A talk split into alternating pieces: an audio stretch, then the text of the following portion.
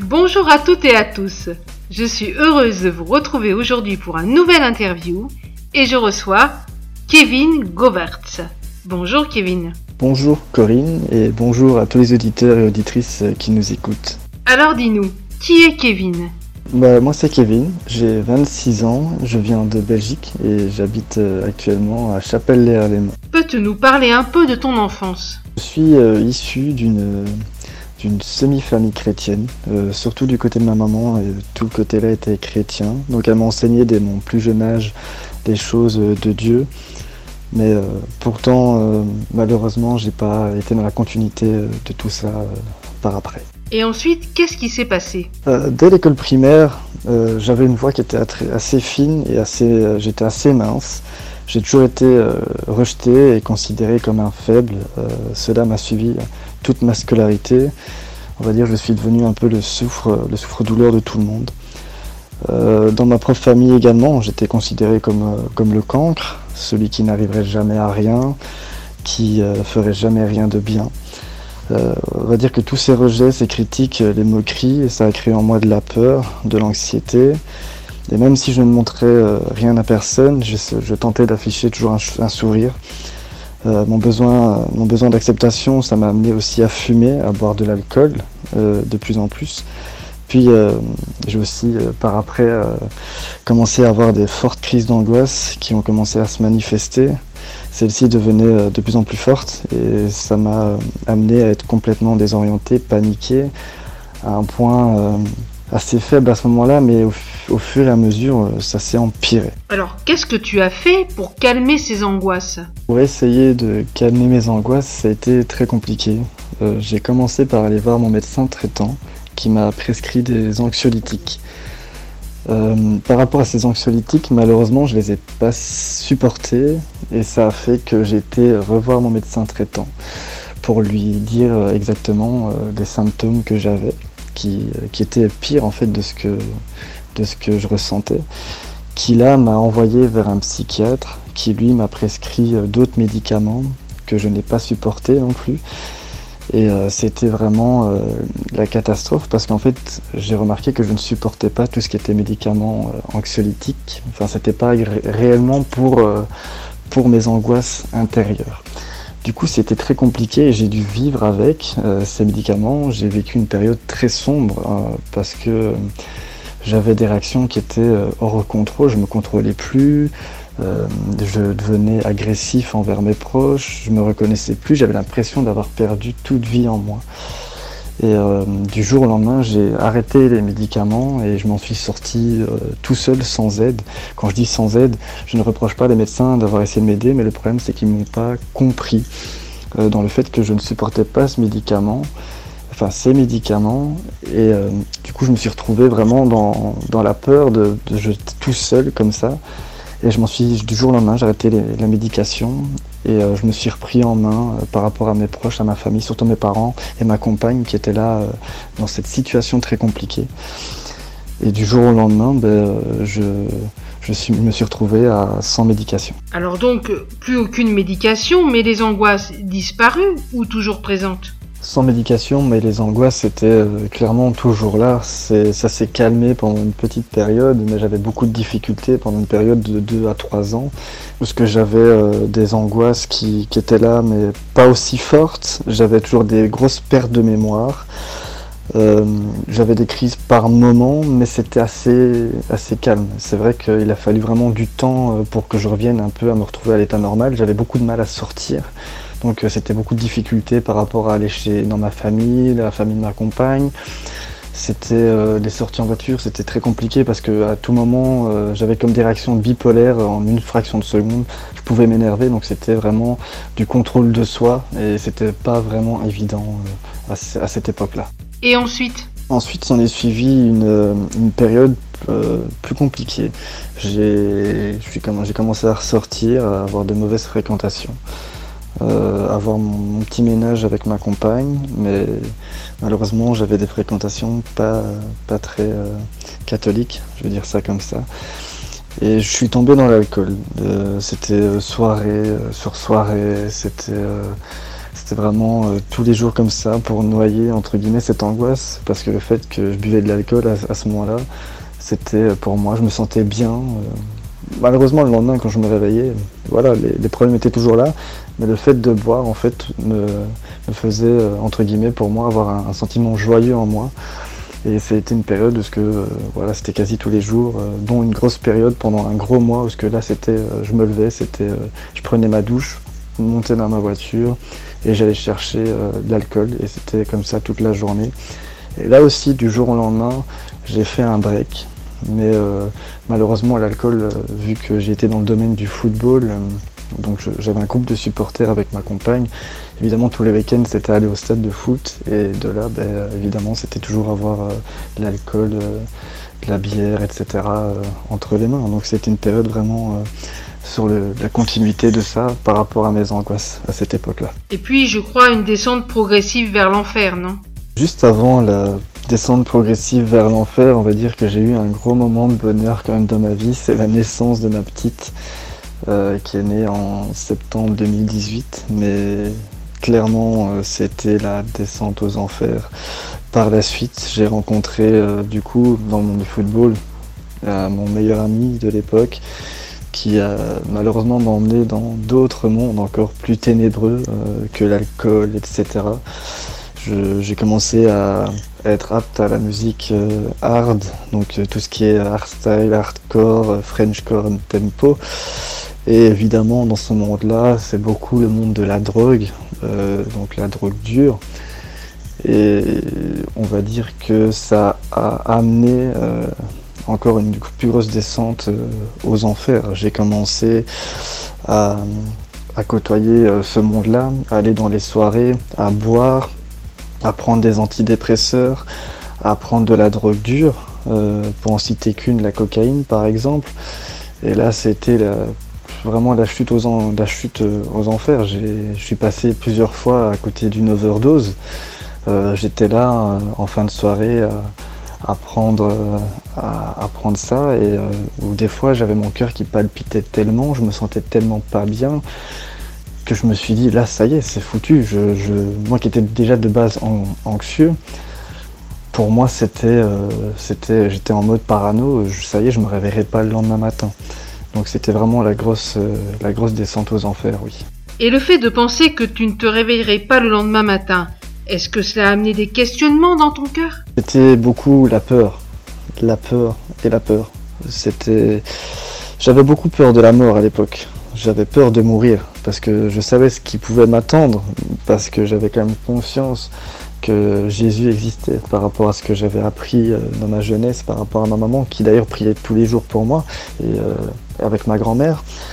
Et c'était euh, le fait de me dire où je vais me retrouver. Je sais que je ne me retrouverai pas euh, du bon côté euh, d'où je dois me trouver. J'étais, je me disais, je vais souffrir toute ma vie. Et j'avais peur de perdre mes proches aussi. Surtout de perdre mes proches, de ne plus voir ma fille. C'était vraiment ma plus grosse peur et ma compagne, ainsi que ma famille. Et cela a duré combien de temps? La période, de cette période-là a duré à partir de juillet 2018 jusqu'à mars, mars 2020. Bon, alors Kevin, tu es là et bien vivant. Qu'est-ce qui s'est passé? Ce qui s'est passé ensuite, c'est euh, que l'amie euh, de ma compagne et une amie à moi est chrétienne et euh, elle est dans une petite église et un pasteur, le pasteur Kubal, est venu ce jour-là et nous a invités parce qu'il faisait une évangélisation.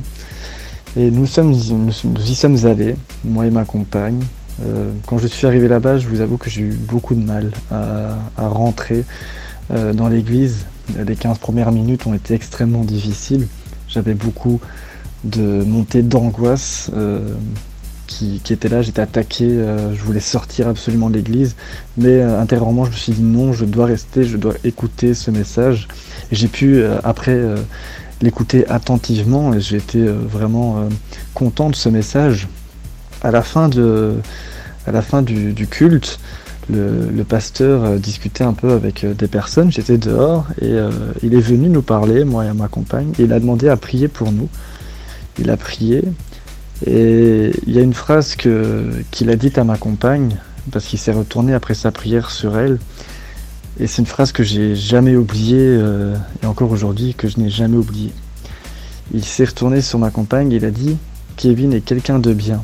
Il encaisse, il encaisse, mais le jour où il va exploser, fais attention. Cet homme ne me connaissait pas, le pasteur ne me connaissait pas, on s'était jamais vu. Et dans ma tête, j'ai compris une chose, c'est que je me suis dit waouh, mais qui peut, euh, qui peut savoir une chose pareille? Parce que c'est vrai, c'est totalement vrai. J'ai beaucoup réfléchi, donc à la fin, euh, on est reparti, on est reparti à pied. Et euh, là, ça a commencé, on s'est un peu disputé avec ma compagne pour des choses et d'autres. Et par la suite, j'ai quand même continué ma descente aux enfers. Malgré que j'avais cette phrase en tête qui me troublait un petit peu et je ne comprenais pas pourquoi. J'ai rencontré une connaissance, j'ai commencé à faire des soirées chez lui, où ce que j'allais, euh, j'allais, je buvais un verre avec lui, etc. Et cet homme euh, m'a un peu pris euh, sous son emprise. Sous son emprise, il m'achetait, il achetait de l'alcool, il achetait au final ma drogue, la drogue il en consommait aussi et il va plus tirer vers le bas que tirer vers le haut, malgré qu'il me disait que c'était euh, pour me tirer euh, vers le haut. Mais, euh, mais bon, à, l'heure actuelle, je peux vous dire que je, je, le pardonne complètement, malgré les choses qui s'est passées.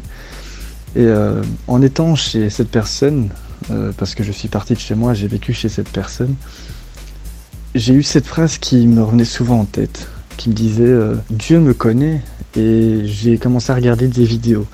J'ai regardé des vidéos de Pasteur, de Cospiel TV aussi. Euh, et j'ai commencé à, réfléchir, réfléchir. Jusqu'au jour où, où j'étais euh, vraiment, euh, vraiment au bout du bout. Et où là, j'ai fait une prière. Et, j'ai dit Seigneur, j'ai plus de force j'ai plus de force. S'il te plaît, viens me secourir, j'ai besoin de toi, je le reconnais. Et euh, c'est à partir de ce moment-là que ma vie a complètement euh, changé. Bon, on veut savoir la suite, Kevin. La suite est beaucoup plus intéressante. dans, cette prière, j'ai prié pendant une semaine et vraiment une prière qui, euh, a tout changé. Donc la prière, c'était juste avant le confinement qui s'est passé en Belgique, donc aux alentours du 17 mars. En fait, j'ai prié et j'ai vraiment dit euh, Seigneur, je n'en peux plus de cette vie. Je suis, euh, je suis plus capable de rien. Et je veux juste retrouver ma compagne et ma fille et mes parents. Je fais, si c'est ta volonté, donne-moi la possibilité de, rentrer chez moi dans les 48 heures. 48 heures plus tard, euh, j'ai eu l'occasion de pouvoir rentrer chez moi. Donc je suis rentré chez moi. j'ai pu retrouver ma compagne, ma fille, mes parents. Ça m'a fait extrêmement bien. Et le lendemain, c'était une nouvelle vie qui a commencé. En fait, j'ai complètement été euh, lavé. Euh, quand je dis euh, lavé, Dieu avait répondu, Dieu a répondu à ma prière et j'ai été délivré du jour au lendemain de la drogue, de l'alcool, des antidépresseurs et ça sans aucun symptôme de sevrage. J'ai également été aussi libéré de l'anxiété, de la peur, donc euh, waouh, c'était euh, c'était vraiment euh, bénéfique, j'étais heureux, j'étais dans la paix, j'étais dans la joie, je me sentais bien du jour au lendemain, je me suis vraiment senti bien, j'avais de la motivation. J'ai commencé vraiment à expérimenter la, joie, la, paix, l'amour, vraiment l'amour de Dieu. Et je suis vraiment... c'était nouveau pour moi, mais c'était tellement, j'étais tellement bien intérieurement que que je me suis dit, c'est comme une nouvelle naissance, je redécouvre euh, la vie. Et puis depuis ce, depuis ce jour-là, j'ai plus les mêmes centres d'intérêt. C'est euh, du jour au lendemain, je suis passé des ténèbres à la lumière.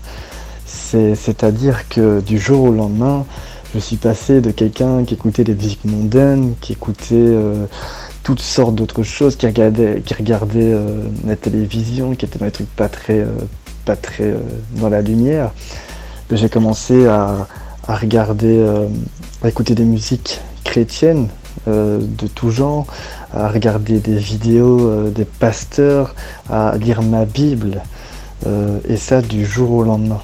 Donc vraiment gloire à Dieu pour ça, pour ce qu'il a fait dans ma vie. Et alors maintenant, donc plus du tout de drogue ni d'alcool et vraiment aucun effet de manque? À l'heure actuelle, je ne prends plus du tout de drogue, je ne bois plus euh, d'alcool et euh, je n'ai aucun effet de manque euh, du tout. Je ressens vraiment plus aucune envie. Et j'ai même commencé le sport depuis que je suis revenu chez moi, alors qu'avant j'avais toujours voulu commencer. Et je suis devenu à faire du sport tous les jours, à reprendre, à reprendre du poids, parce que j'ai perdu beaucoup de poids. J'ai repris ici 6 kilos en, deux mois euh, depuis que je suis rentré à la maison. Notre Dieu est grand. Alors dis-nous, Kevin, qu'est-ce que tu aimerais dire maintenant à nos auditeurs et auditrices qui nous écoutent? Que je vais dire aux auditeurs et auditrices euh, qui nous écoutent, et j'ai parlé euh, personnellement, c'est je peux vous dire que Dieu il est là, même si on ne le voit pas. J'ai réalisé que toutes les épreuves de mon passé ont, pu faire en sorte que je suis la personne que Dieu voulait que je sois devenu. Les épreuves de mon passé m'ont rendu plus fort aujourd'hui dans ma nouvelle naissance et dans mon parcours avec Dieu.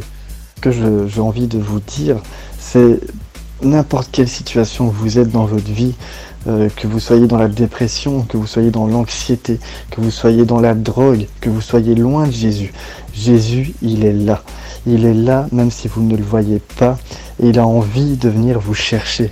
Dieu, il t'aime. Dieu t'aime et prie, juste prie, va à lui et Dieu va te guérir. Je peux t'assurer que Dieu va te guérir. Je suis passé dans toutes les situations et je pensais que Dieu ne serait jamais venu me chercher. J'étais quelqu'un de très mauvais et il en a fait une force aujourd'hui pour sa gloire et j'ai juste envie de marcher avec Dieu tout le long de ma vie et de, pouvoir en faire plus et toujours plus. Donc n'importe n'importe qui qui écoutera dans n'importe quelle situation, Dieu veut changer ta vie aujourd'hui et il veut te transformer. Alors si, si, si tu veux, prie avec moi, juste prie avec moi et tu dis Seigneur, je te remercie d'avoir marché jusqu'à la croix pour mes péchés et de les avoir portés pour moi. Je t'accepte dans ma vie et je te laisse entrer dans mon cœur au nom de Jésus. Amen. Tu vas voir, Dieu va faire des choses extraordinaires dans ta vie. Un grand merci Kevin et peut-être à une prochaine fois. En tout cas, merci Corinne pour, euh, pour l'accueil que tu, m'as permis de pouvoir euh, parler avec toi de mon témoignage. si vous désirez me contacter, j'ai une adresse email, c'est enfantdedieu2020 je répondrai à des questions si vous, avez besoin. N'hésitez pas. En tout cas, euh, au revoir Corinne, merci beaucoup. Et au revoir euh, aux auditeurs, auditrices qui nous ont écoutés. À très bientôt. Soyez bénis. N'hésitez pas à contacter Kevin ou à nous contacter sur gospelmag.be.gmail.com. Nous ne manquerons pas de transmettre à Kevin votre demande. Voilà les amis, je vous retrouve la semaine prochaine, même heure, même antenne, et n'oubliez pas, Dieu veut faire quelque chose aujourd'hui dans votre vie. À très bientôt. Au revoir.